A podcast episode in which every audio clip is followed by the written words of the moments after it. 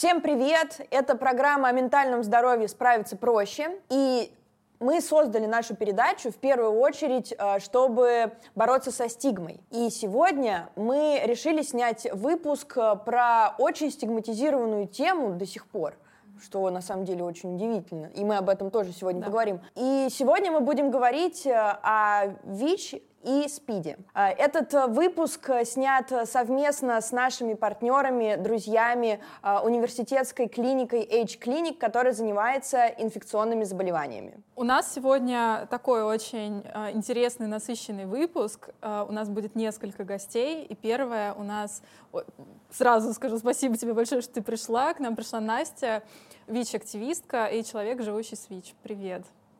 Всем привет. Правда, привет. очень рада видеть тебя у нас большая честь для нас. Как ты, как твое настроение вообще? Настроение, ну, на самом деле, когда я прихожу делиться своей историей, у меня настроение всегда двойственное. С одной стороны, я переживаю, а с другой стороны, я так рада, что я могу об этом вообще рассказывать, говорить и доносить до людей на личном примере. Это меня прям очень вдохновляет. Вот.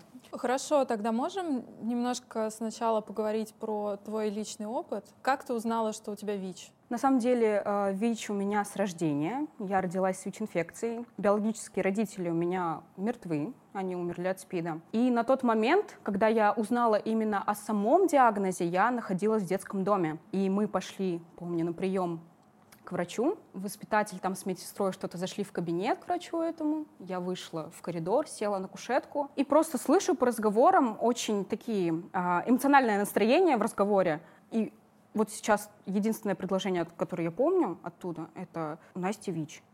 То есть я услышала о диагнозе через стенку. Мне никто прямо об этом не говорил. А сколько тебе было лет? Восемь, наверное. Где-то около восьми лет, восемь-девять, может быть. Ты до этого вообще слышала такую аббревиатуру ВИЧ? Знала что-нибудь Нет. про это? Для меня на тот момент слово ВИЧ, ну, что такое ВИЧ-инфекция, а, у человека в возрасте, у ребенка в возрасте 8-9 лет. Это слово абсолютно чистое, девственно чистое, я бы сказала, оно не запачкано никакими стереотипами, никакими какими-то представлениями грязными. То есть, ну, ВИЧ и ВИЧ. То есть у меня тогда не было абсолютно никакой реакции. Ну, то есть ты услышала вот это эмоциональное обсуждение, но как-то не испугалась? Нет. ну, я, я просто запомнила фразу ВИЧ и все. То есть не было. Я, не, я сейчас, наверное, не вспомню, но по моей э, такой чувственной памяти ну, меня это не, провер, не опровергло в шок, в шок никак. И как с тобой разговаривали про это? Как тебя а тут самое интересное. Никак. То есть э, в детском доме нам выдавали таблетки. Медсестра приносила каждый вечер э, нам таблетки. У меня э, в группе в детском доме, наверное, было еще четверо детей таких же, как я, с таким же э, заболеванием. И когда ты подходишь и спрашиваешь, э, зачем ты пьешь вообще эти таблетки? Зачем? Тебе говорят, пей таблетки, иначе ты умрешь. И даже ничего не объяснили, что это нет, за болезнь. абсолютно нет. А, это слово, ну, точнее, даже слово, да, оно было табуированное. То есть вообще сразу разговор прекращался, мне ничего не объясняли. То есть а, мало того, что мне не давали никаких знаний, что это такое вообще со мной происходит, зачем я пью таблетки, так еще никакой поддержки особо не оказывали. У меня в детском доме была маркированная посуда. Вилка, ложка, тарелка, э, абсолютно вся посуда. И тогда, на тот момент, я считала, блин, я такая особенная, я такая классная. А вот у нас четвером в группе есть такие тарелочки, а у вас нет. То есть для меня это был какой-то повод забавы, что ли. Но сейчас я просто понимаю, какой это был ужас, какое это было просто невежество, это прям ужасно. А тебя как-то ограничивали от общения с другими детьми? Не ограничивали, но, например, в бассейн какой-нибудь, в аквапарк меня не брали. Списывали на то, что ты простыла, ты болеешь. То есть, ну, нет. И я вижу, что четверть, э, трое еще таких же сидят, и мы такие сидим на скамейке, да, здорово, болеем, значит. Ну, ладно. А вы с ними когда-то обсуждали вот это слово ВИЧ вообще с этими ребятами? Нет. Только вместе таблетки выбрасывали. Вы выбрасывали таблетки? Ну, а когда ребенку говорят о том, что пей таблетки, иначе ты умрешь, у него сразу такая противоречивость в смысле я умру. А вот я раз не выпью, а что дальше будет? Я раз в унитаз, раз в кружку, раз в какао. Все были раньше таблетки, ну, лекарства, они были именно в шприцах давались, как э, сиропчик. И я не умирала. Я такой... Значит, воспитатели все врут. Значит, взрослые обманывают, как всегда.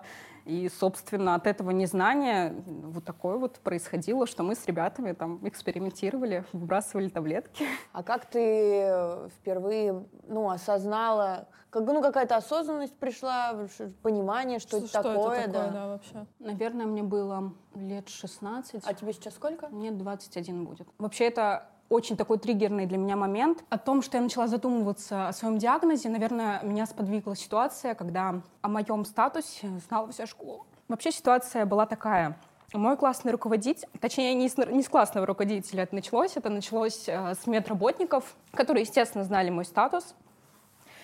И они рассказали об этом моему классному руководителю. Ну, и дальше, я думаю, вообще вполне логично, из-за чего у меня слезы. Из-за того, что классный руководитель в связи с своей некомпетентностью рассказал об этом родителям моих одноклассников. И то есть, получается, о моем статусе знала ну, вся школа, потому что классный руководитель, я уверена, она еще и учителям там дальше пошла, рассказала. Но дело не в этом. Когда я шла по коридору, просто выходила с урока, это был, получается, ну, восьмой, девятый класс, я вот сейчас точно не вспомню. Я прохожу мимо э, школьной компании и просто слышу, как мне вслед вот так вот на меня тыкают пальцем и говорят, спидозно идет.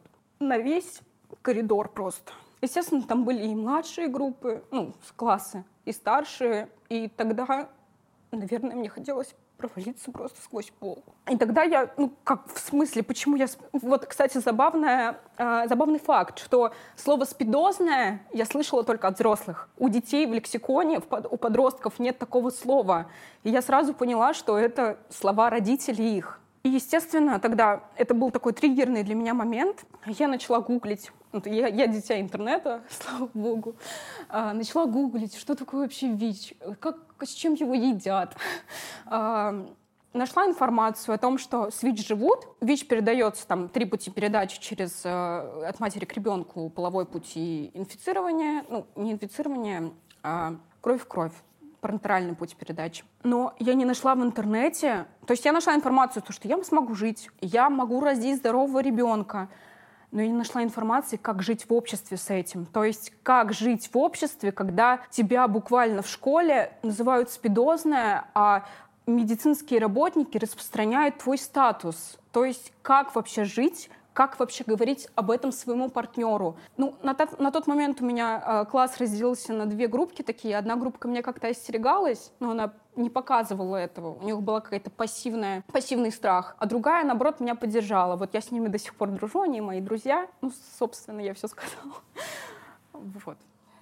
А, вот ты когда стала гуглить, вот это все изучать, как вот э, твое изменилось отношение к терапии? Ты как-то стала к этому ответственнее, с пониманием относиться или как? Могу сказать, что ответственно я начала относиться только, наверное, лет с 18. Но все равно были пропуски тогда, потому что я не до конца понимала, э, почему я могу пропускать таблетки, но все равно оставаться живенькой, здоровенькой. А в спеццентре, я раньше жила в Самаре, мой врач, ну, я не могу сказать, что он что-то объяснял, но тоже как-то именно с такой э, нотацией, что надо пить таблетки, надо это. Я тогда, кстати, жила еще с, прием, с приемной семьей, э, я жила в приемной семье, воспитывалась. Но слава богу, что у, на, у меня в приемной семье не было слова ВИЧ, табуировано. То есть спокойно об этом Нормально всегда все говорили. Да, конечно, моей приемной матери влетало за то, что я там пропускала таблетки, но при этом не было ни маркированной посуды,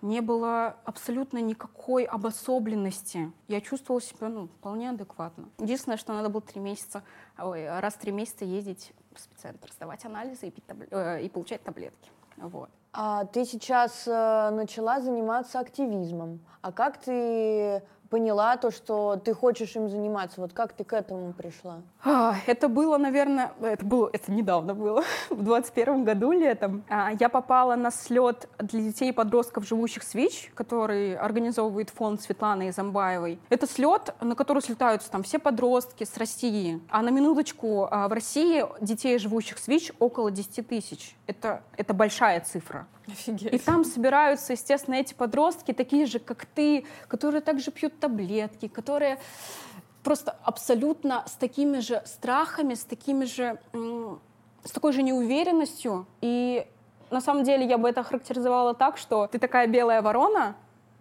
а, прилетаешь на слет, и там такие же белые вороны, которых в обществе, э, общество так, такими нас считает. Потому что когда ты приходишь в спеццентр, я вообще не видела никого из детей. Только взрослые. Есть в спеццентре взрослые и детское отделение. А, детское отделение, ну, я мало там кого видела, наверное, потому что там все по записи, все такое. А в детском крыло оно просто кишило взрослыми. И я себя чувствовала, я неужели одна такая? Как, как это так? Я что, я такая особенная? Вот. И там на слете а, работают и психологи, и равные консультанты, и врачи прилетают. И дело в том, что я когда попала на этот слет, я увидела таких же детей, как я, и я поняла, что, блин, я не хочу, чтобы они проходили ну, то же самое, что и я. Потому что общество до сих пор сейчас стигматизирует нас, до сих пор имеет какие-то предрассудки, особенно по отношению к детям, где э, ребенка могут просто выгнать из детского сада из-за того, что у него либо у него ВИЧ, либо даже у его мамы, а у него нет ВИЧ. Все равно выгоняют из детских садов. И, наверное, это больше всего меня замотивировало, потому что я, повторюсь, увидела этих детей, я с ними пообщалась, я поняла, что, блин, мы так похожи в своих убеждениях, в своих страхах. И я понимаю, кто, если не я, на своем примере покажет людям, что люди, живущие с ВИЧ, вот они среди вас, они такие же, как вы, они такие, я, вот чем я от вас отличаюсь? Ничем. Ничем. Я также могу путешествовать, я также могу тусить, я также могу э, развиваться. То есть у меня абсолютно такая же жизнь, я ничем не отличаюсь от других. И эти дети ничем не отличаются от других. Но общество, к сожалению, жестоко, особенно по отношению к детям. И в 2021 году летом я открыла свое лицо. Э, сейчас я консультирую людей, вообще живущих с ВИЧ, но могу и вести подростков, то есть э, с анализами помогать, э, в спеццентр водить, если надо это, консультировать вообще по всем вопросам, по, по тому, как сказать все-таки э, своему молодому человеку, что у тебя ВИЧ. А, кстати говоря, как у тебя этот разговор прошел? Ну вот недавно, могу сказать, вот прям две недели назад, мне девочка пишет, говорит, Настя, я не знаю, я хочу своему мальчику рассказать о том, что у меня ВИЧ, потому что мы живем там половой жизнью. Я говорю, ну смотри, ты должна понимать, что реакция может быть разной. Это его право, как реагировать. Он может закрыться, уйти в себя, вы можете перестать общаться, но перед этим нужно его подготовить. Нельзя в лоб говорить, что у тебя ВИЧ, к сожалению. Сказать о том, что у тебя диабет в лицо, в лоб, ты можешь запросто. А сказать о том, что у тебя ВИЧ, это как бы и для тебя нужна подготовка психологическая, и для него какая-то. Я всегда всем советую, посмотрите фильм «Дудя вместе». Mm-hmm. И узнай его, вот так вот, поспрашивай, а что ты думаешь? А вот как это? Они посмотрели, он сказал, ну, ну, есть и есть люди, ничем не отличаются. И она ему через два дня, по-моему, сказала о том, что «Привет, у меня ВИЧ». Ну, он нормально отреагировал, он сказал, я тебя, от тебя ни за что не отвернусь из-за этого. То есть от общего к частному как-то? Да. А ты сама как своему парню говорила? Наверное, в 16 лет я первый раз сказала как раз-таки. Не знаю, нормально отреагировал. Но, наверное, я думаю, что в том возрасте тоже особо там никаких еще таких грязных убеждений нет.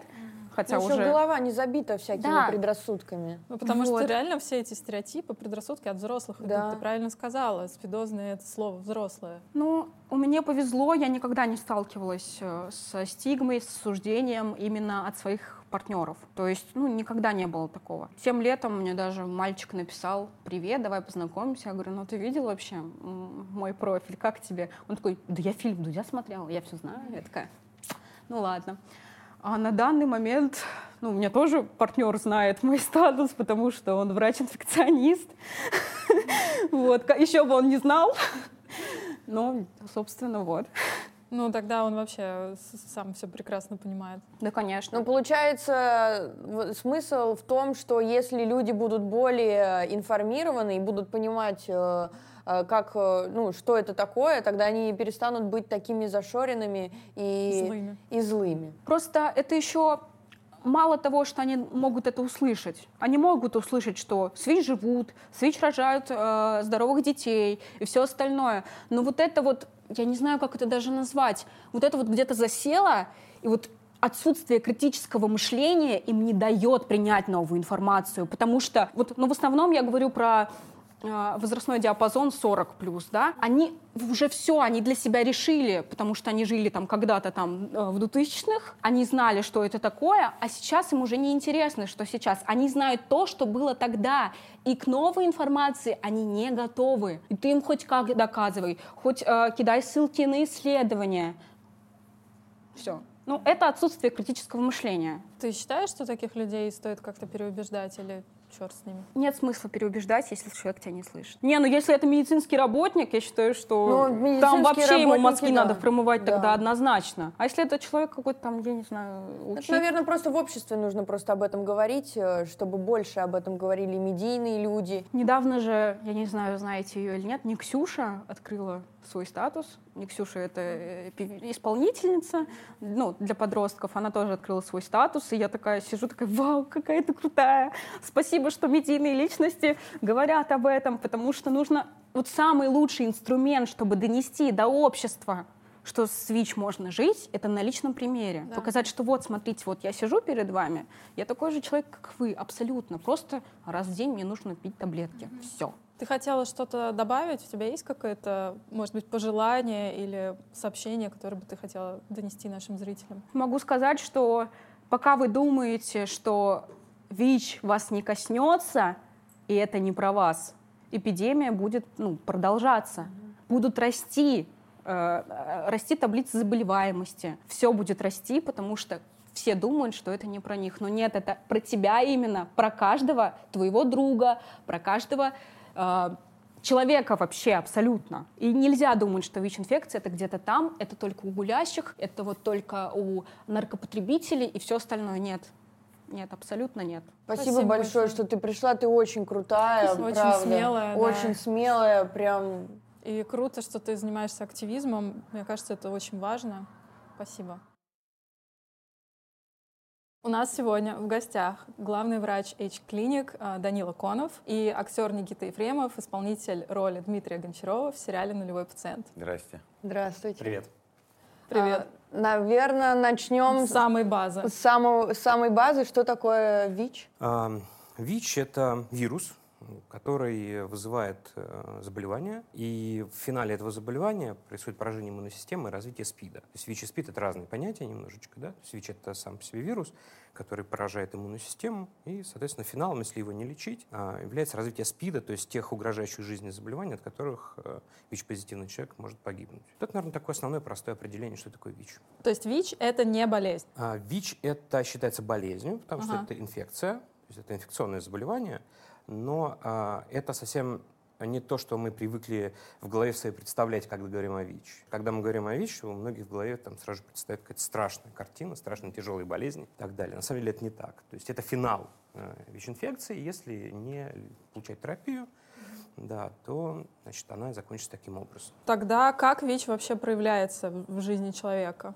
Как, ему как-то мешает ВИЧ? Ты имеешь в виду человека, который знает о том, что жизни. у него диагноз, или который не знает о том, что у него есть диагноз? А давай и так, и так. Вот если человек не знает, что у него диагноз. Ну, если он не знает, что у него э, есть э, положительный статус, что в его организме есть этот вирус, то человек может очень много лет жить э, в прекрасном самочувствии, да, до момента, пока не наступит э, такое угнетение иммунной функции, что разовьются признаки СПИДа. И когда он уже начнет плохо себя чувствовать, будет более часто развиваться там всякие инфекционные заболевания, могут присоединиться еще более грозные болезни, да, он уже будет разбираться, в чем причина, и как кто-то из э, врачей при диагностическом поиске может рекомендовать анализ на ВИЧ, мы выявим его как позитивного. Все будет ясно сразу. То есть э, человек заражается ВИЧ и может годами жить, ничего не подозревая, а потом в какой-то момент начинает часто болеть, болеть, болеть, и все становится в какой-то момент совсем тяжело. Да, это один из сценариев, который ты описал. Еще есть вариант, что он просто там рандомно сдаст анализ на ВИЧ и получит его положительный, и, соответственно, уже будет исходить из этой ситуации дальше. А у ну, меня тоже есть вопрос. А, а вот если, допустим, я понимаю, что вот если ВИЧ только начался, я сдаю анализ, он может быть, допустим, отрицательным. И я могу получить какую-то ложную картину. Понимаешь, о чем я говорю? Конечно, это называется инкубационный период, то есть или Сколько период серонегативного окна, например. Да? То есть если мы оценим конкретную ситуацию во времени, там, аварию какую-то или секс какой-то незащищенный, да, и мы хотим отследить, заразился или нет человек, то в этом случае а, первые 6 а, недель стандартный тест ИФА может еще не показывать инфицирование. Что значит а, тест ИФА? Тест ИФА — это тест, который э, определяет в крови наличие антител или антигенов ВИЧ. То есть первые первые 6 недель он может показать ложно-отрицательный результат, то есть человек уже будет инфицирован, но мы получим отрицательный результат. Это называется период серонегативного окна. А через 6 недель этот тест выявляет уже 100% инфицировавшихся людей за счет особенностей ну, как бы, своей работы этого теста. То есть через 6 недель уже можно будет э, достоверно исключить или подтвердить наличие. То есть если у человека произошел, допустим, незащищенный секс, то имеет смысл сдавать анализ через 6 недель или как? Вот если я понимаю, допустим, у меня произошла в жизни какая-то такая ситуация, я не уверен, мне надо это понять, э, как вот мне лучше поступить? А, это, это э, финальное время, когда мы уже точно поставим диагноз, когда мы выявим. А, есть возможность сдать через 2, через 4 недели, есть вероятность, что мы уже, уже увидим наверное, инфицирование, то есть уже будет положительный результат, просто не у 100% людей. То есть 100% получают плюс через 6 недель после этого контакта. Но если, например, так у тебя получилось, что э, есть риск, э, какой-то рискованный контакт, нужно помнить для всех, что есть 72 часа после этого контакта, когда ты можешь получить постконтактную профилактику и не инфицироваться. Что такое ну, постконтактная да, профилактика? Да. Ну, это прием противирусных препаратов, которыми мы лечим ВИЧ-инфекцию. Прием этих препаратов 28 дней, и это ну, существенно снижает риски инфицирования. Ого. То есть это, это может даже помочь не заразиться? Не заразиться, конечно. Это, кстати, применяется часто в врачебной практике, когда врач, оказывая помощь человеку, живущему с ВИЧ, а, там колется или кровь попадает в глаза. У меня было две такие ситуации в жизни. Да, я пропил ПКП, и я не инфицировался. ПКП – это постконтактная профилактика.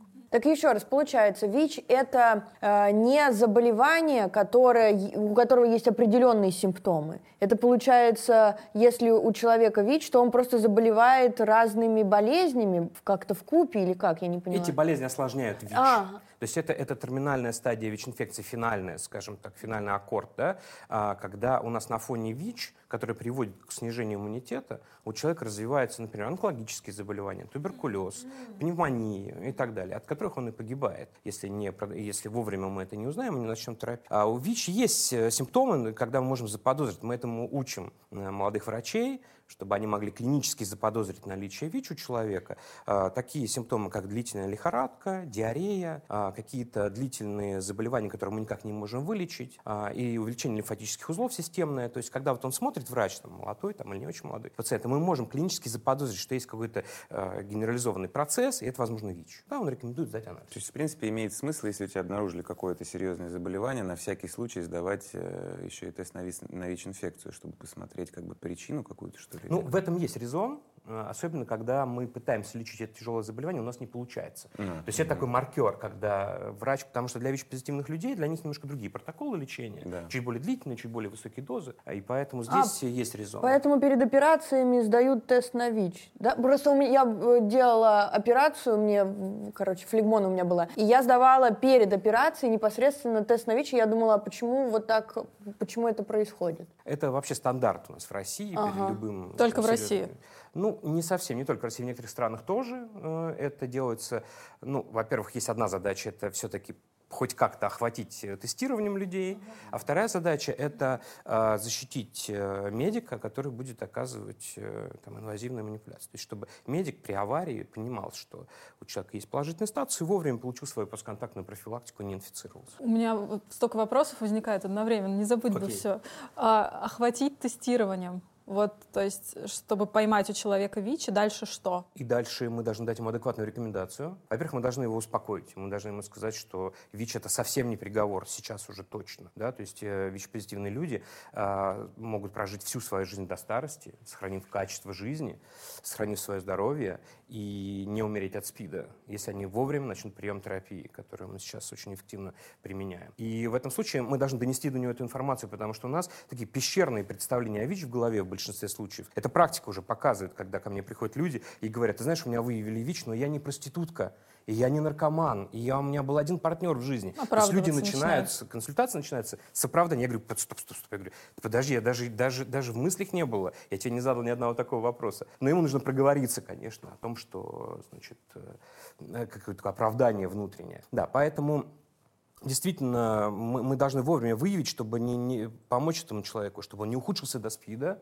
и сохранил свое здоровье. Ну вот эта зашоренность, кстати, очень хорошо показана в нулевом пациенте. Я не думала даже, что э, была, ну что вот настолько сильные предрассудки у людей. И врач, у врачей. И у врачей. И что и из-за этого могут пострадать э, невинные люди. Получается, что человек приходит, допустим, какую-то операцию да, делать, вы выявляете у него ВИЧ, и дальше вы смотрите, вы как бы чувствуете свою ответственность дальше некую, да, о том, что будет происходить с этим Мне человеком. кажется, там просто другие протоколы лечения. У каждого, у каждого заболевания есть свой протокол лечения, насколько я понимаю. И, естественно, если у тебя есть другое какое-то отягощающее обстоятельство, просто меняется протокол. В этом тоже, да, есть, есть резон некоторый. То есть, э, когда мы получаем положительный результат у пациента, вот, допустим, он готовится к операции какой-то, Да. да. Это не противопоказание, кстати, к операции, если у него нормальное соматическое здоровье. ВИЧ-инфекция не противопоказание. То есть мы проводим э, операцию, и после этого даем рекомендации там, обратиться к специалистам, чтобы получить помощь, да, обследоваться и начать прием своей терапии, чтобы сохранить свое здоровье. Вот и все. Все очень просто. Ты просто еще так интересно сказал, вот донести человеку, что это не приговор и так далее, и так далее. Конечно. То есть это еще и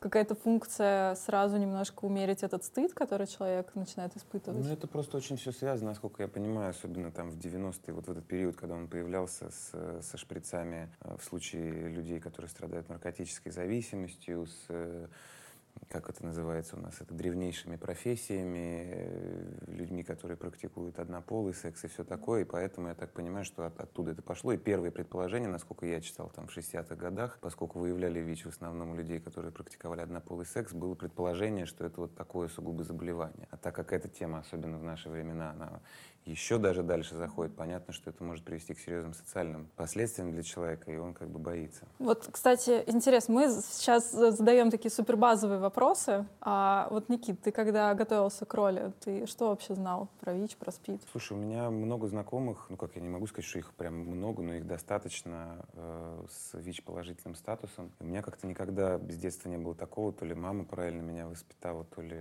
то ли, то ли что-то еще другое. У меня никогда не было каких-то проблем ни с контактом, ни, ни с чем таким. И я, наверное, еще в детстве это было связано с тем, что мне очень нравилась принцесса Диана. И у нее был такой очень клевый социальный момент, когда она одна из первых там пришла, вот, по-моему, в больницу, да, и начала здороваться за руки с людьми, и тем самым дестигматизировав, да, какое-то вот Мгм. общение. Я, этот момент я помню, вот даже без относительно там этого сериала «Корона» или чего-то еще, то есть это был такой клевый очень э, момент. Поэтому каких-то знаний врачебных, наверное, у меня, конечно, было мало. А что касается социального, я понимал, мне было важно как актеру понять и, как сказать, тех людей, которые до сих пор отталкивают от себя там ВИЧ-инфицированных людей. И я их на самом деле понимаю, потому что, к сожалению, на протяжении там последних двух, э, ну, можно так сказать, 150 лет в России основная человеческая потребность — это выживание ввиду многих войн или чего-то еще. И это основная такая потребность безопасности и выживания. И когда люди несколькими поколениями застревают как бы вынужденно на уровне вот этой одной потребности, это уже становится неким таким, как сказать, такой психологической моделью поведения, которая передается от поколения к поколению. И, Естественно, это вызывает такую вот, да, какую-то вынужденную кастрацию этих людей в обществе. То есть они как будто вот отсекаются и не хотят. И здесь для меня важно было посмотреть на причины этого, понять, что действительно как бы такое может быть. И часто очень начинается, когда там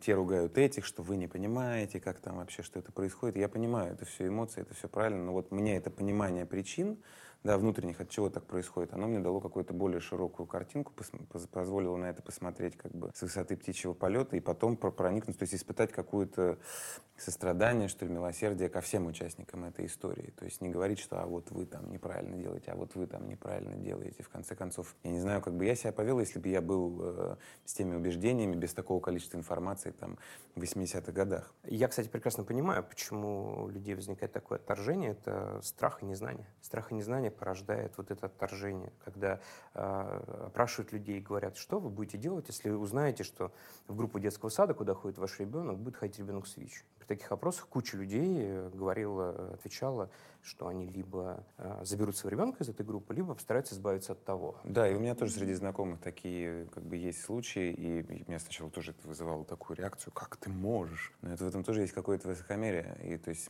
как бы да, пос- посмотреть, как я могу помочь этому человеку, если он тем более хочет, потому что это тоже его право э, в каком-то смысле, к сожалению. Так подождите, получается, что мы уже э, задавали этот вопрос э, нашей гости, и получается, что нужно делать для того, чтобы общество стало более осознанным в этом плане?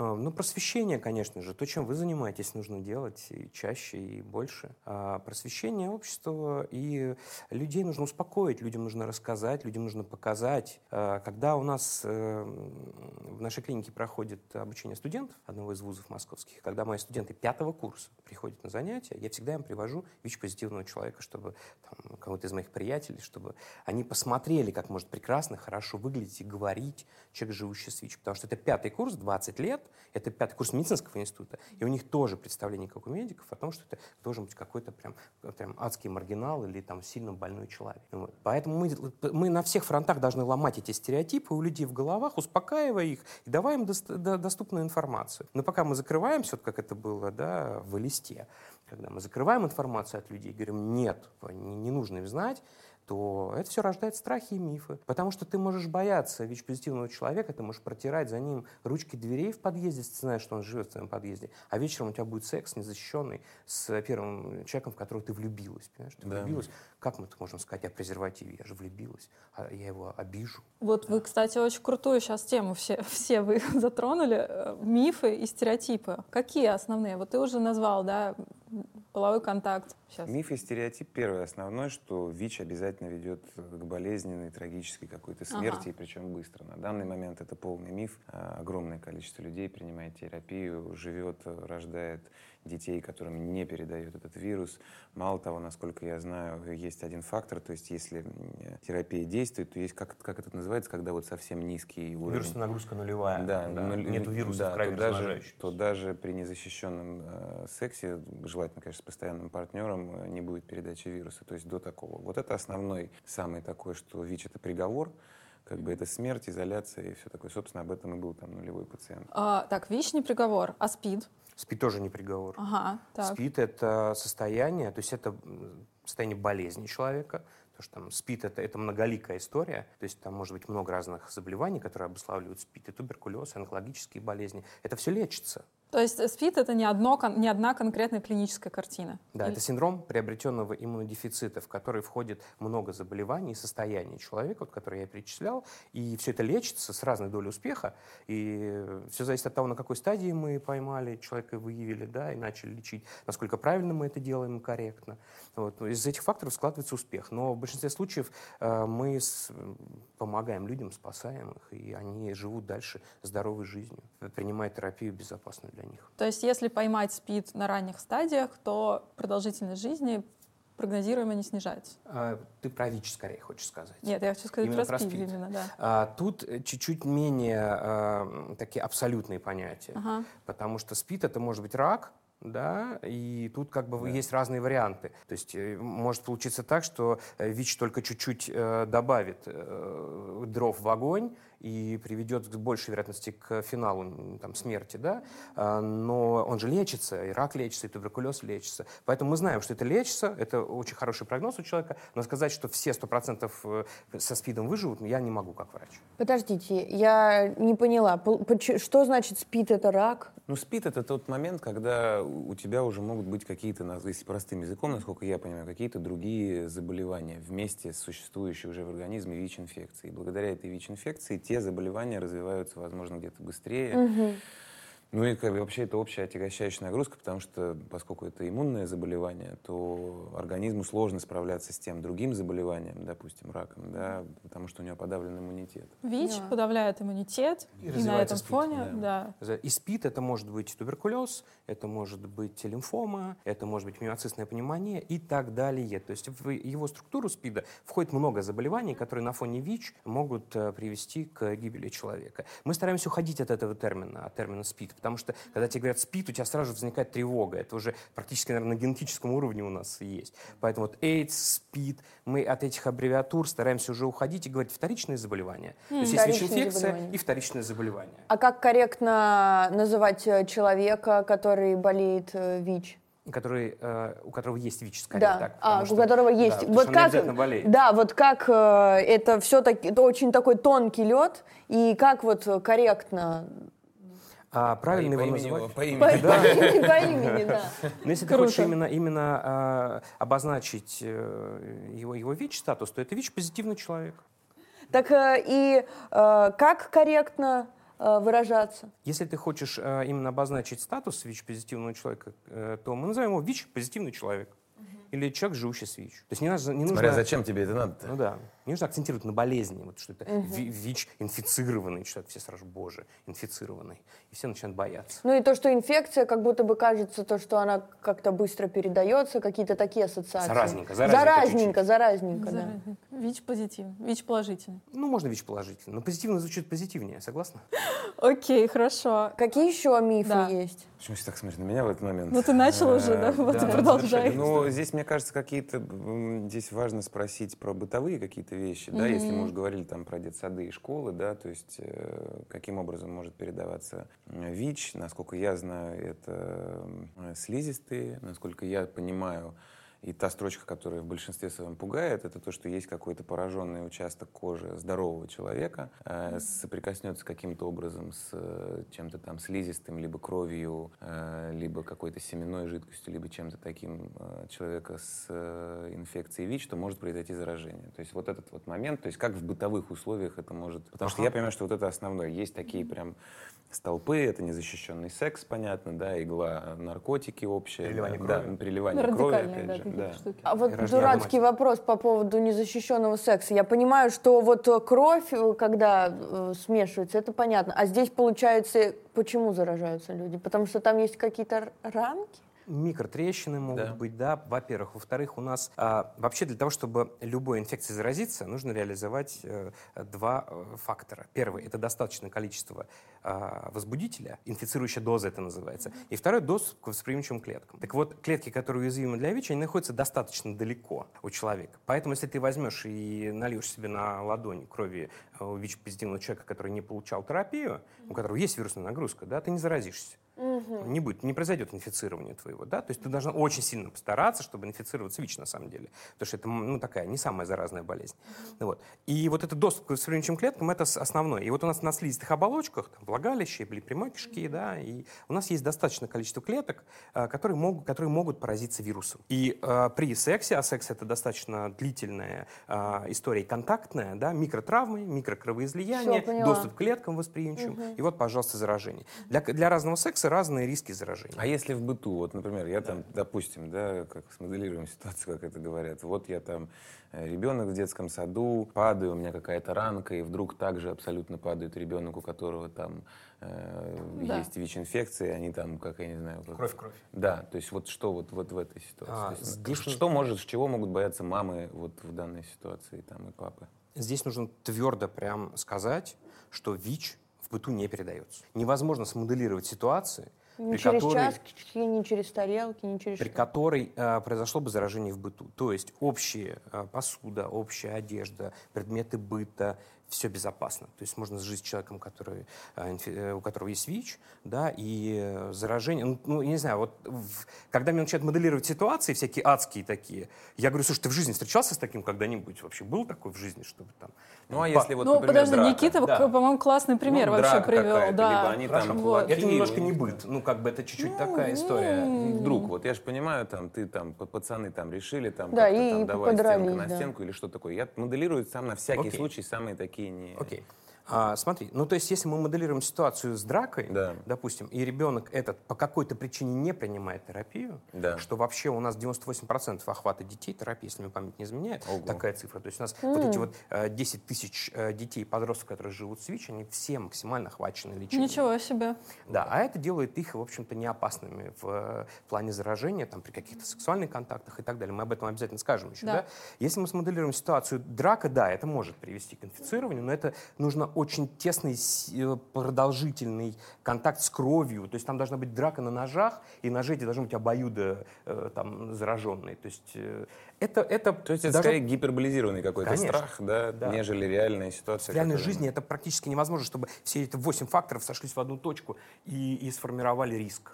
Понимаешь? И даже в этом случае, если тебе кровь попадает на глаза, то риск заражения там 0,1%. Ну, то есть там нужно тысячу таких контактов, тысячи раз тебе должны от разных людей там прилетать, чтобы ты мог Ну, то есть, условно говоря, я как какой-нибудь там а, отец ребенка, и я боюсь идти в в детский сад, где есть, э, мне сказали, ВИЧ-положительный ребенок, я могу узнать, например, принимает ли он терапию, Конечно. спросить. И в том случае, да, доброжелательно, естественно. И в этом случае, если он принимает, то я как бы понимаю. То есть, как, понимаешь, потому что когда есть страх какой-то, мне надо что-то с ним сделать.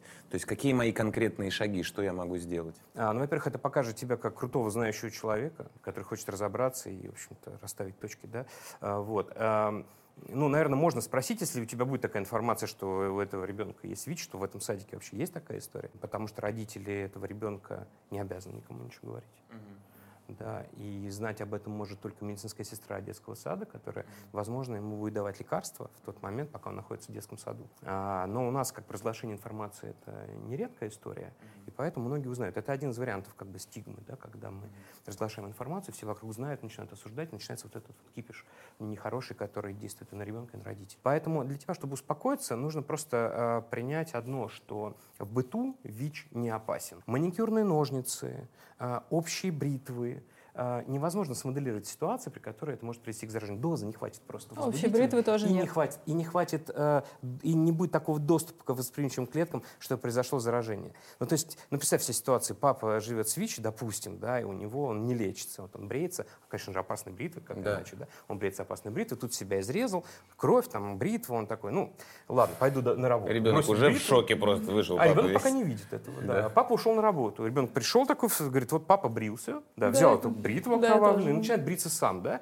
и режет себя тоже, или играет там с ней. Но я не могу себе представить такой ситуации в жизни. Давай моделировать, ну, то есть если мы будем такие ситуации моделировать, окей, мы можем поговорить о рисках. Ну, это на всякий Ну, случай, потому что прям, страх-то он как раз на конечно. то и нацелен, он рисует именно такие Да, ситуации. да. Я понимаю, как я лично справляюсь с своими страхами, я стараюсь произвести исследование и понять, где здесь реальность, а где моя КПТ, голова. просто Шикарно. КПТ, да? А где здесь это моя... отсекает как бы, да. вот эти вот ненужные истории, ненужные мысли и э, мифические страхи. Опять же, мы боимся мифов, да, вот про которые мы сейчас говорим, и совершенно не боимся реальных путей передач. Вот что и пугает из-за незнания. Потому что мифы рождаются из-за из-за из-за незнания. Поэтому всякие вот эти вот истории, которые мы описывали, безопасны. И в быту ВИЧ не передается. Можно быть спокойным. Допустим, у меня был незащищенный половой контакт с, с ВИЧ-позитивным человеком. Я сто процентов заражусь? Конечно, нет. Конечно, нет. Риски, на самом деле, здесь достаточно низкие при однократном контакте. Все зависит от того, какой у тебя был контакт. То есть, если это незащищенный контакт, и ты как э, женщина в принимающей роли, да, если это вагинальный секс, то риски заражения при однократном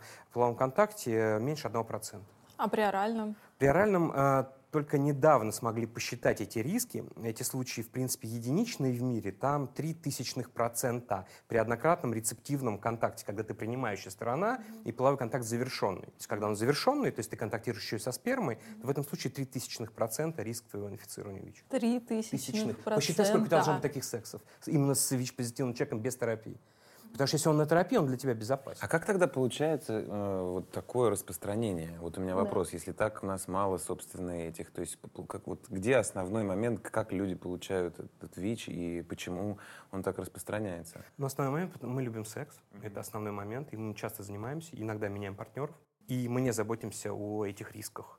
То есть просто геометрическая прогрессия, потому что в каждом, ну, у каждого человека практически есть секс. И практикуя его регулярно, он увеличивает э, арифметически эти риски, и заражение в некоторых случаях инфицирование все-таки происходит у человека. Он живет долгое время, не знаю, потому что у нас нет культуры исслед- э, анализов на ВИЧ. Ну, вот можно спросить, когда мы там последний раз Вот, давали кстати, А анализ. да, как часто отлично. нужно Как- Кто знает свой статус вообще? Я отрицательный, да. Я отрицательный. А как, как давно вы сдавали? Месяца три назад. Ага. Я при общем чекапе, то есть я хожу там к эндокринологу, все делаю, у нее все анализы, и я на всякий случай сдаю еще. А ты когда? Ну, Я как врач сдаю каждый год, ну, там, иногда в- раз в полгода. У меня иногда бывают пациенты, э, спидофобы, есть такая группа людей, которые ищут у себя ВИЧ и никак не могут найти. Вот, очень Ого. волнуются из-за этого, да. Они говорят, ну, ты меня смотри, у меня же симптомы ВИЧ, а ваши анализы эти непонятно, его не могут никак э, определить. Ого. Вот, и иногда они просят меня с ними вместе сделать тест. Он говорит, я хочу еще раз сделать тест, экспресс-тест, можешь сделать со мной? Я говорю, ну ладно, давай. Мы делаем оба там, ну, такая небольшая, м, такая как это, ролевая история получается. Я делаю тест, и ему делают тест. Мы получаем два отрицательных результата. Я верю, он не верит. А как сейчас? А ты, кстати? Я в июле сдавала. Ага. А я сто лет не сдавала. Но я сдам после после этого всего разговора. А как часто вообще нужно сдавать? А, Если у тебя есть секс, э, и это моногамные отношения, то раз в год это нормальная культура отношений, когда ты берешь за руку партнера, говоришь, пойдем вместе сдадим анализ на ВИЧ. Вы идете, сдаете вместе, и вместе получаете результаты.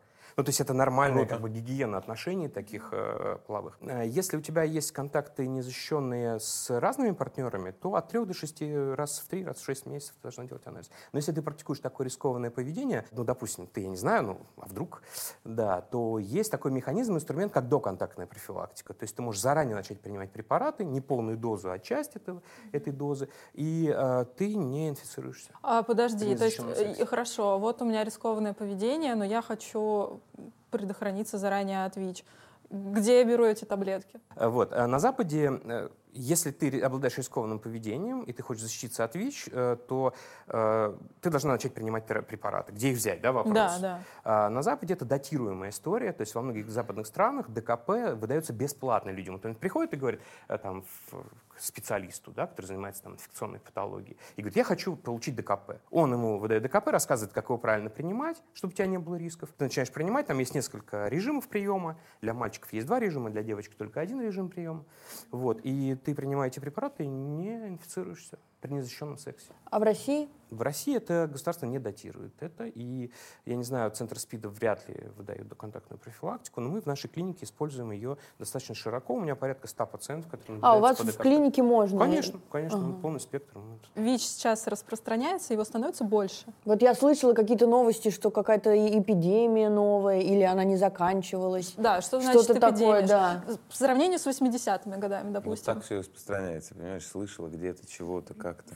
Где-то прочитала в каком-то стереотипы. В телеграм-канале. каком-то да. телеграм-канале где-то мне там друг кинул ссылку, да, шепнул, сказал. Как развивается сейчас? Вообще есть сейчас статус эпидемии ВИЧ в России? А, Да, э, Россия находится в эпидемии ВИЧ-инфекции. Мы ежегодно... У нас очень неблагополучная ситуация по ВИЧ. Мы ежегодно перерастаем там около 100 тысяч новых случаев официально выявленных. Официально выявленных. По многим э, оценкам экспертов мы должны умножить минимум в два раза, чтобы получить реальные цифры. Если, ну, для примера могу привести, например, такие цифры. А, Берем мужчин в возрасте 35-45. Ты попадаешь? 34. Сука, а я уже там, а я глубоко в этом уже периоде. Вот. А у нас в России официально инфицирован каждый 33-й мужчина в этом возрасте. Каждый 33-й. Умножь на Офигеть. 2 и получишь каждый 15 мужчин. У тебя наверняка есть 15 мужчин в этом возрасте знакомых. Ну, знакомых. Да.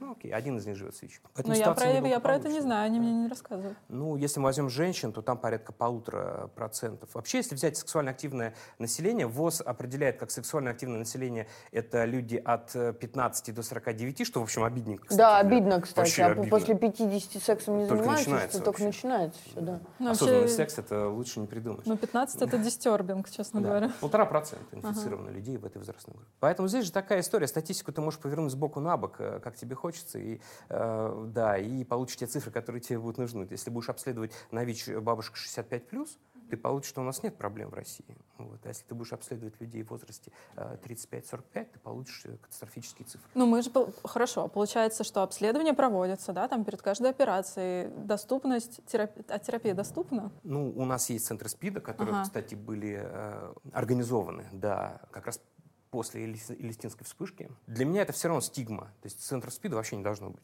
на мой взгляд. То есть центр Почему? СПИДа — это такая стигма. То есть мы людей все равно сгоняем в какой-то гетто. Да? Ты можешь получить медицинскую помощь только здесь. Ты должен, ты можешь А не в обычной далее, а не в больнице, обычной да. поликлинике, Да. в которую ты приходишь. Да? Во, во всем мире ты приходишь к инфекционисту, который занимается э, всеми инфекциями. Вот как, например, да, вот я занимаюсь всеми инфекциями, не только ВИЧ. Там, от малярии, заканчивая там, лептоспирозом. В середине где-то ВИЧ, там, гепатиты и так далее. Ты приходишь, он говорит, а, привет, там, ну я все, выдает ему лекарства, берет у него анализы и так далее. А у нас это все, представляешь себе, там, Ногинск, центр СПИДа, да? Там люди все знают друг друга вообще в глаза. И ты тоже здесь, и ты тоже здесь. Ну, как бы люди из-за этого, кстати, иногда даже не ставят на наблюдение и отказываются от лечения, потому что они понимают, что им таким образом про них все узнают вокруг. Это большая проблема. Поэтому, да, в центрах СПИДа получают терапию люди э, и лечатся. Государство это обеспечивает терапию бесплатно и обследование бесплатно. Вопрос только в качестве этой терапии. Этот вопрос пока остается открытым, потому что современные схемы, которые вот обеспечивают это хорошее, хорошее качество жизни, они не всегда доступны э, в ряде спеццентров. Люди получают иногда старые, достаточно токсичные схемы. Получается, если э, человек э, узнал, что у него ВИЧ, что ему делать, куда ему идти? Как, какой механизм действия? Обычный механизм такой. То есть он узнал, что у него есть ВИЧ, он хочет э, понять, что делать дальше. Он идет в территориальный центр СПИДа по прописке, э, по своей, и говорит, я Иванов, у меня выявили ВИЧ, я хочу встать у вас на наблюдение. Это называется жутким словом учет. Ну, Ну, то есть да. учет это вот, знаешь, там красные списки. Ну, как бы мы называем это наблюдение, он стоит на наблюдение, и его обследуют, выдают ему терапию, он начинает лечиться, и приходит с определенной периодичностью там, сдавать анализ. А эти центры СПИДа, получается, у нас есть в каждом районе Москвы или есть какой-то один большой в Москве? Московский один. Один Да, московский. есть один московский областной центр СПИДа и региональный центр СПИДа по региону. Там. Ну, ре- много. региональные везде есть. Да, конечно. То есть, если ты живешь там в Саратове, у тебя точно есть там центр СПИДа, куда тебе там в Саратовской области или в Саратове можно будет сходить. Мгм. А терапия там тоже доступна? Терапия доступна Так. э, везде. Вопрос только в ее качестве. В качестве. Понимаешь, то есть э, э, есть э, схема лечения, которая стоит тысячу рублей в э, месяц, есть схема, которая стоит 20 тысяч рублей в месяц. Когда формируются там закупки препаратов, понятно, что там нужно на территории охватить какое-то количество людей. Делается заявка, нам нужно столько современных лекарств. Но ты на эти деньги можешь купить в 10 раз больше не современных. А тебе нужно охватить там такое количество людей, терапии. Поэтому возникают проблемы, и э, не всегда у нас доступны современные дорогостоящие препараты. А некоторые люди берут это в свои руки и наблюдаются, и лечатся за деньги самостоятельно. Э, Так хорошо, а почему ВИЧ продолжает так сильно распространяться? Если... Мне как вот мое личное убеждение, что это как раз связано с вот этой вот историей про выживание и вообще общей такой, как скажем, осознанностью. Что я понимаю, что у меня был период в жизни, когда я вел себя неосознанно и каким-то там чудом, по большому счету, я не вышел с, с ВИЧ-инфекцией, потому что у меня был незащищенный секс, и разные, ну, то есть вообще у меня какие-то были. Как только у меня в жизни произошли какие-то изменения, связанные с моей психологической в том числе, и вообще изменилось отношение к своему телу, как к некому подарку, как к некому такому храму, который у меня есть, когда я стал за ним следить, все как-то ну, налаживается, и отношение к другим людям в том числе. Мне кажется, как бы, если я бы смотрел в причины, то я бы смотрел туда. Но здесь она такая очень общая, и, наверное, потому что мы действительно во, во многом э, и, и- и очень много где по-прежнему думаем о выживании. И это очень жаль, и действительно от этого очень э, как бы болит э, сердце. Но, к сожалению, такова реальность. Вот мое ощущение такое. И я понимаю, что это, ну, то есть такой вот, я могу себе представить там вечер условного вот Иванова, про которого мы там говорили, да, который там, устал на этой работе, пошел в какой-то бар, там, э, я не знаю, смягчил свою боль, там, встретил какую-то Иванову, и вот у них произошло. Ну, то есть я, я это, ну, вижу таким образом, и я понимаю, что если смотреть в причину, она, конечно, не знание, но с чего Иванову идти изучать там это все про, про ВИЧ? У него в жизни проблем, Очень Ребята, мне много, до да. вашего этого, да, до хрена. Ну, я здесь вижу выход только в какой-то моей, ну, как сказать, спасись сам и, и будешь каким-то примером. И то ком- так кому-то, кто, кто этого захочет.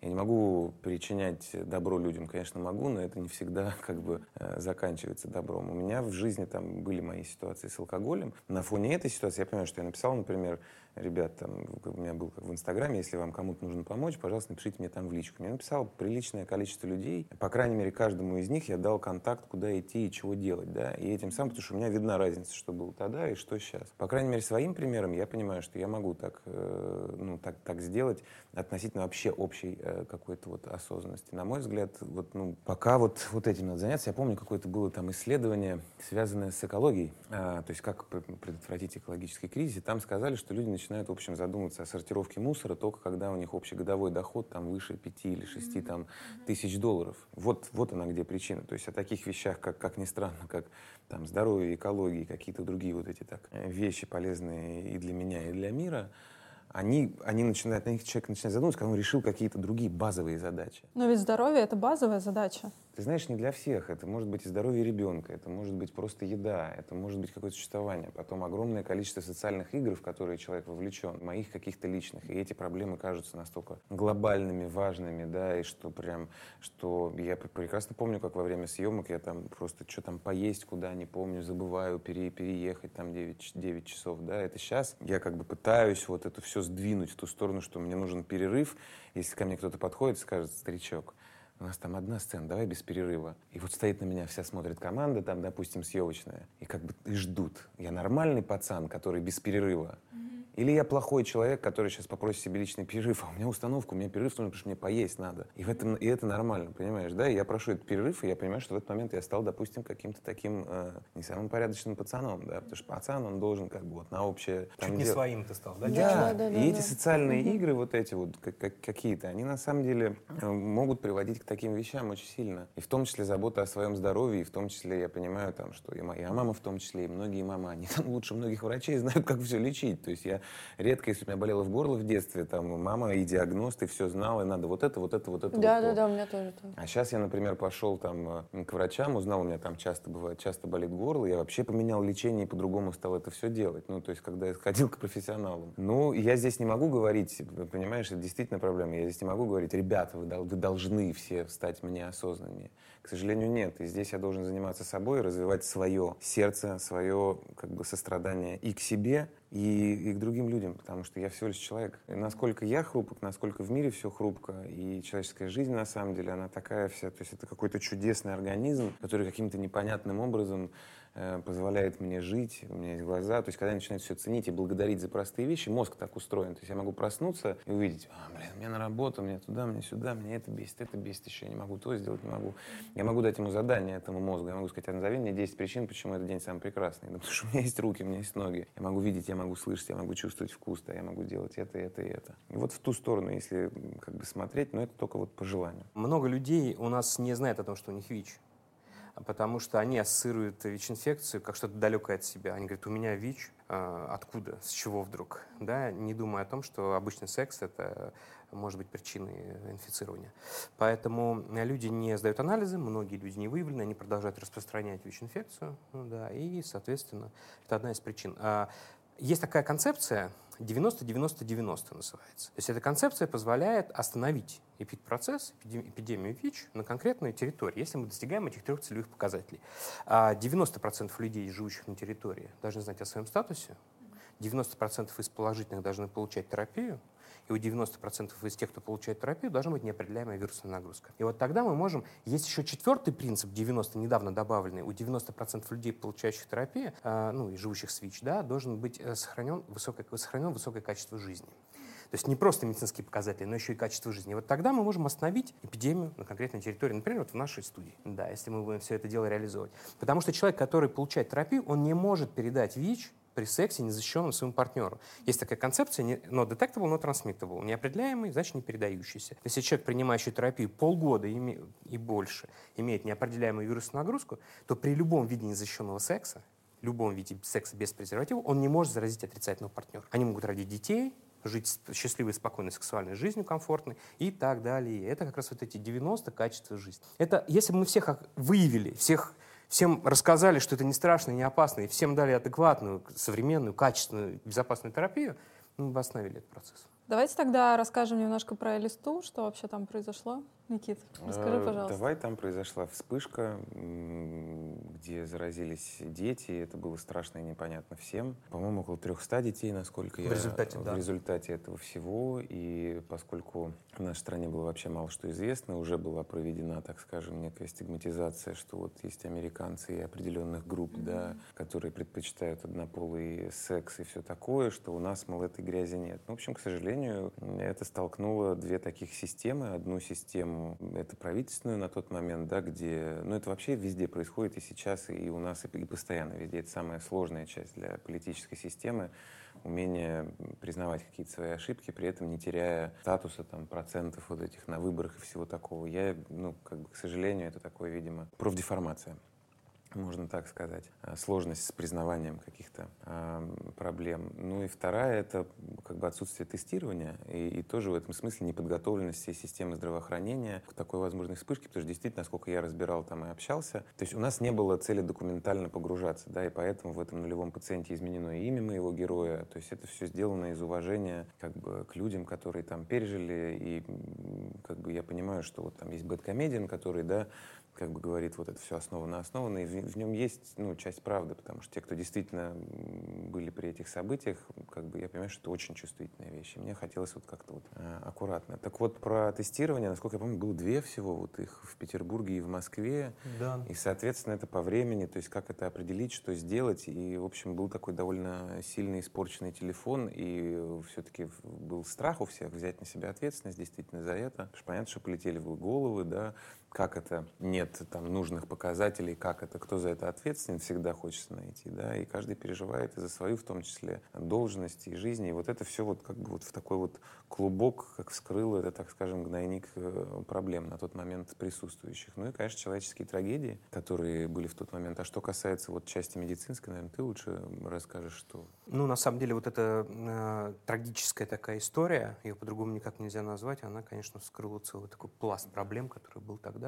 Причем даже не только медицинских, Да. а и социальных. Системных, да, какие-то. Да, вообще никто не был готов, даже включая медиков, к тому, ну, за, за небольшим там кругом, да, не был готов к тому, что ВИЧ может быть в России, ну, в СССР тогда, да, вот, потому что действительно ее, ее, ее трактовали, эту, эту болезнь, как болезнь, э, значит, капиталистических стран, которые, значит, болеют э, работники коммерческого секса, проститутки, да, геи, ну и там всякие разные другие такие, как они считали, социальные люди. Поэтому в России, в СССР такого не было, не могло быть. У нас была статья за мужеложство. А значит, и, э, странно, кстати, очень такой, такой перекос. Статья за мужеложество есть, а мужеложства нет. Ну, то есть такая вот... Ну да, это Да. как обычно. Да, у нас бывает. Вот, поэтому... э, А тут вдруг, представляете, дети. То есть как бы э, траг- дети. Откуда у детей такое может быть? И э, действительно вот этот лаг по времени, который мы получали от момента сдачи анализов до получения результатов, э, делал э, этот процесс не- немножко неконтролируемым. То есть у нас инфекция распространялась быстрее, чем мы понимали, куда и как она, она движется. Плюс, естественно, еще паника и жителей, и родителей, которых тоже можно понять, да, что хотелось как можно быстрее найти, что происходит, изолировать. Конечно. И вообще, я понимаю все эти чувства и эмоции. Да, Ну, то есть, на самом деле, получается, что большая вообще удача, что кто-то заподозрил вообще ВИЧ изначально у одного ребенка, Ну, правильно? так скажем, по Что- моим ощущениям, когда я готовился к сценарию и готовился к роли, я так свою роль прорабатывал так, что если я сейчас ничего не изменю, вот этот мой Гончаров как прототип Покровский, да, то, в общем, это будет э, везде. Это, в общем, будет везде, быстро, неконтролируемо, и, и, и как бы вот этих вот от 90-90 на 90 можно вообще забыть. Как бы, и играть имело смысл только это, что и, и поэтому проламывались стены, потому что там уже было пофигу, надо было донести вот эту самую главную мысль, что не вы полетите из своих постов, а просто вообще ничего не будет. И действительно, если бы не были предприняты эти Ну меры, да. да. у нас была бы катастрофа других масштабов совершенно, потому что вот эти ошибки в медицинских учреждениях, которые были, они допускались повсеместно. в А какие Какие, ошибки? да.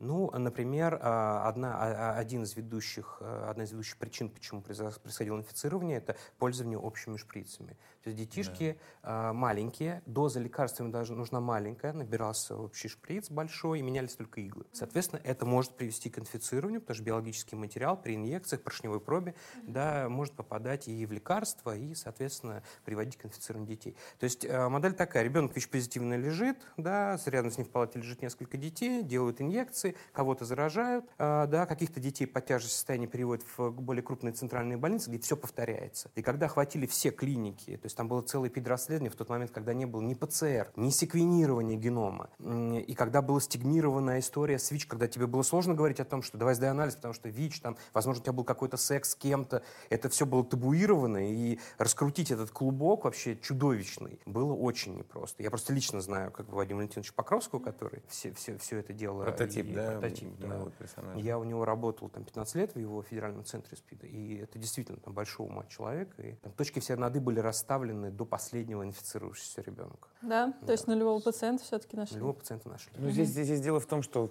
врачи-то сделали свою работу, а на государственном, например, уровне не все так То есть э, нету получилось. столького количества шприцов? Или... Не, ну как, как сказать, это же все тоже откуда-то финансируется, это кому-то надо признавать, опять же, кому-то надо брать ответственность, да, понимаешь? И с, с этим-то у нас всегда какие-то сложности возникают.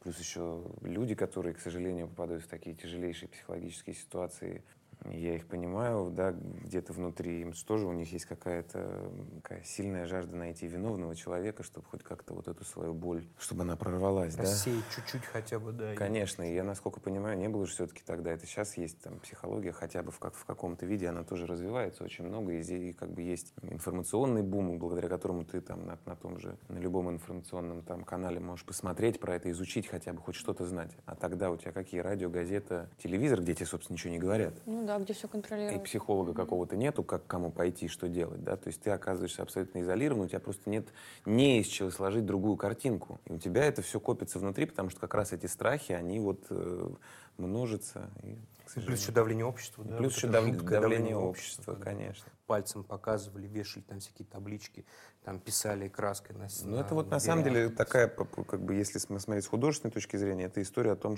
что может на самом деле делать страх. Да, Как он может, э, как он в темноте, что он множится. То есть, да, любой страх, мой, по крайней мере, я себя приучил проговаривать там моим, моему доверенному кругу лиц э, какие-то свои страхи, даже если они самые, казалось бы, банальные или какие-то стыдные или что-то такое. Потому что страх, он множится в темноте.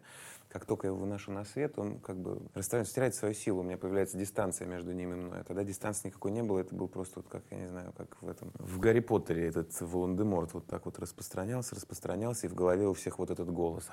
Поэтому, к сожалению. Страх заразный. Незнание того, что Да. будет, в том числе, потому что вот сейчас мы поговорили, допустим, первая часть программы, и уже как-то и легче, что с этим делать. Ты понимаешь свой, как ты понимаешь, что делать. То есть, если у меня там, я не знаю, э, что-то произошло с зубом, я иду к стоматологу, он мне там э, лечит и вставляет. А что мне делать на тот момент без информации? Вот у меня сказали это. А мне еще до этого сказали, что этим болеют капиталисты такие вот все плохие и нехорошие. Значит, надо найти. И ты, да.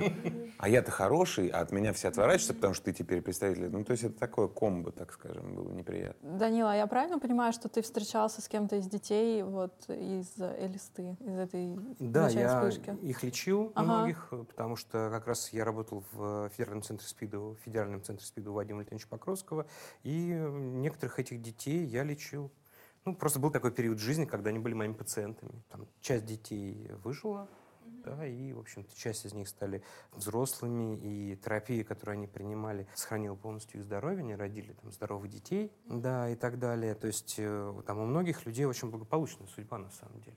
Хотя лечить мы начали людей адекватно только в 96 году. Да, до этого не было терапии. Там были первые препараты, которые вот пытались э, применять, э, неполные схемы, которые на время немножечко давали нам выиграть время. Это чуть-чуть. же, наверное, еще были проблемы с завозом, да? Конечно, их же не было в СССР. Конечно. Да, поэтому это все умножало, а там как раз ведь проигран этот момент, когда э, там уже было дог- дог- договорились о при привозе препаратов, а тут вдруг сказали, что это Со вы?» Швейцарии, насколько да, я да, помню. да, что да. вы там за препараты, какая-то Да, у вас да, там да. договоренность может Да, быть да. и так далее. То есть стали сразу же давить на момент сговора какого-то. Э, Это вполне в стиле, конечно, я так думаю. Я не знаю, на самом деле, как там было, но это в стиле тех времен. Поэтому все это, все это приводило к тому, что часть детей погибла, действительно. Да, чуть меньше 300 детей инфицировалось в результате, когда всех собрали, да, несколько взрослых. Кстати, я хочу упомянуть, что во время Листинской вспышки а, впервые в мире была доказана возможность а, передачи вируса от ребенка кормящей маме. Вот что я как раз хотела Да, спросить, это что это важно. такое? Э, Как это происходит? А, ну, кормление – это достаточно активный процесс, который сопровождается травмами соска э, мамы, да, какими-то, может быть, трещинами соска. И у детей нередко бывают различные э, кровоточащие раны во рту, там какие-то э, элементы стоматита и так далее. То есть э, здесь действительно было доказано, это, это очень редкий вариант передачи вируса, но у нас есть правило. Если ребеночек рождается от ВИЧ-позитивной мамы, и мама не кормит, у нас же грудное вскармливание у этих детей отсутствует. То есть мама ВИЧ-позитивная не кормит ребенка Не грудью. кормит. Да, но это один из вариантов передачи. Мы его останавливаем. Ну, пока, по крайней мере, вот такой, такая история. Сейчас уже есть некоторые тренды, как сделать так, чтобы мама кормила безопасно, но это пока еще в стадии там, исследований. Вот, поэтому и точно так же мы не можем этому ребеночку давать кормилицу, потому что этот, этот вот вариант передачи, он описан.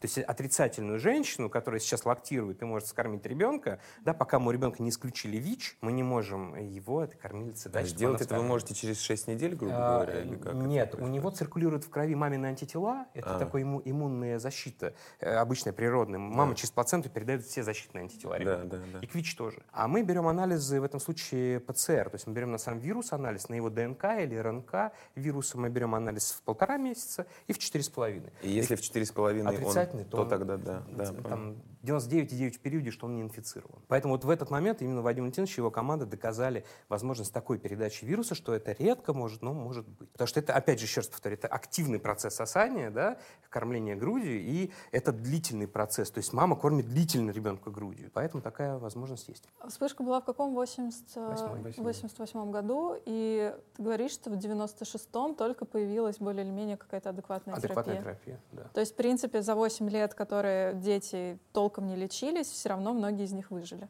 Да, толком не лечились. Э, да, это мы так говорим про э, теотропную терапию, против ВИЧ напрямую. Но ими очень пристально занимались э, врачи. Врачи боролись за этих детей. И когда у них не было антиретровирусной терапии, то есть специфической терапии, они все равно ну, другими методами, другой, другим лечением, борьбой с оппортунистическими вторичными заболеваниями, леча их, ну, как бы спасали этих, этих детей, лечили их. И действительно многие из них выжили благодаря вот э, умным и опытным врачам из Питера. А именно с точки зрения вот какого-то их принятия социумом, у них были какие-то проблемы? Как у всех ВИЧ-позитивных. Ага. Ну просто еще то время было, наверное, более тяжелое, чем сейчас с этой точки зрения. Но если говорить про Москву, то да. Сейчас Ага. Москва так, так или иначе, а, и, и- и- люди в Москве чуть более привычны. Но, кстати, знаешь почему? Ну, потому что вот мы сейчас пообщались, ты сказала, что у тебя есть знакомые, кто живет с ВИЧ. Ты сказала, что у тебя есть, да, знакомые. Ну, у меня по, по факту работы моей, у меня там куча э, людей, знакомых, и даже врачей есть, которые живут с ВИЧ.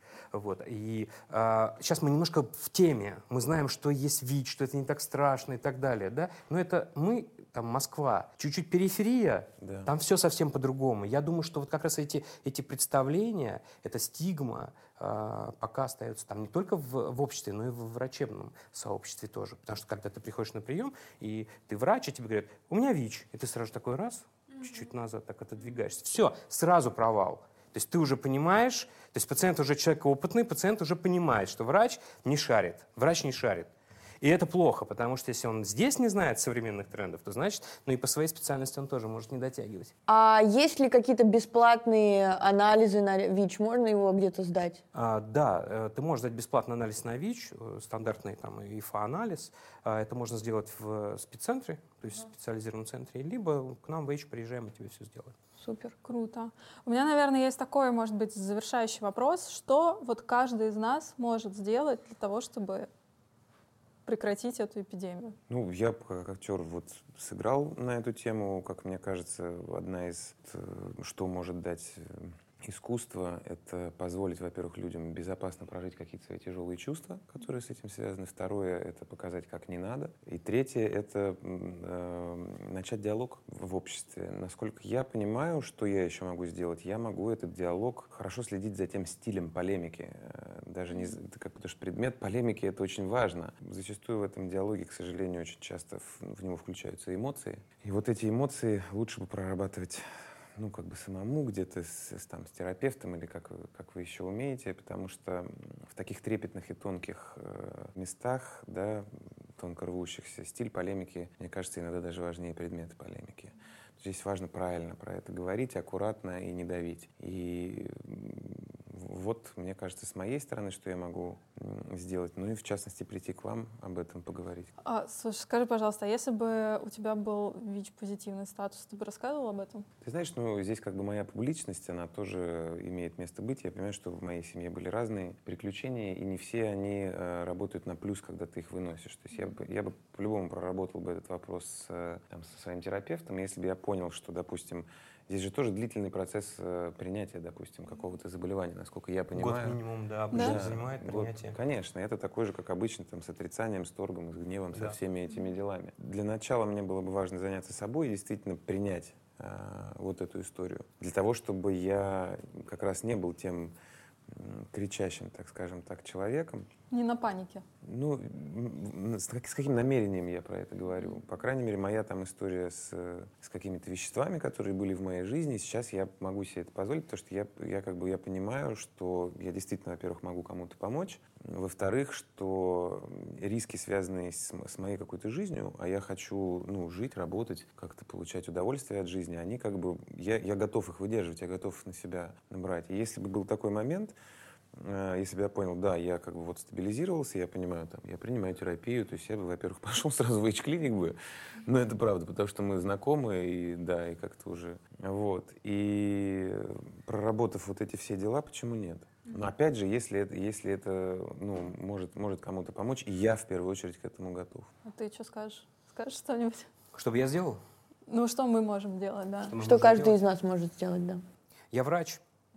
Я а, могу примером своей работы показать, что люди с ВИЧ э, могут прекрасно выглядеть, хорошо себя чувствовать, и их не надо бояться. Поэтому это тоже некая такая, так- такая роль, да. И э, я могу, так как я имею доступ к молодым врачам, я преподаватель в университете, я могу э, нести это знание молодым врачам, потому что есть такое понимание, что стигму невозможно полностью вытравить у врачей там 45 плюс. Уж пускай меня там простят доктора, вот, но именно а, смена поколений врачей, которые живут уже в другом формате и знают больше о ВИЧ, может привести к тому, что врачи перестанут стигмировать наших пациентов. А, ну и плюс, конечно же, мы на, на, на вся, на, на каждом углу э, кричим и говорим, и в передачах, и в личных каких-то встречах. Друзья, еще очень важно, что помимо того, что мы не должны стигмировать людей, живущих с ВИЧ, да, мы не должны их жалеть. То есть они не нуждаются в нашей жалости, они нуждаются в нашем понимании, дружбе и хорошем отношении. И, и когда мы говорим про медицину, то в правильном, адекватном медицинском подходе к ним. Жалость — это вообще одно из проявлений высокомерия, может быть. Так как когда я кого-то жалею, тот ниже меня автоматически, да, я как бы спускаюсь. Ну вот как сказала Настя, наша героиня, я такой же человек, как и вы. Просто иногда пью таблетки. И она Регулярно. абсолютно, она абсолютно права. Ага. Мы- многие пьют таблетки, кстати, регулярно.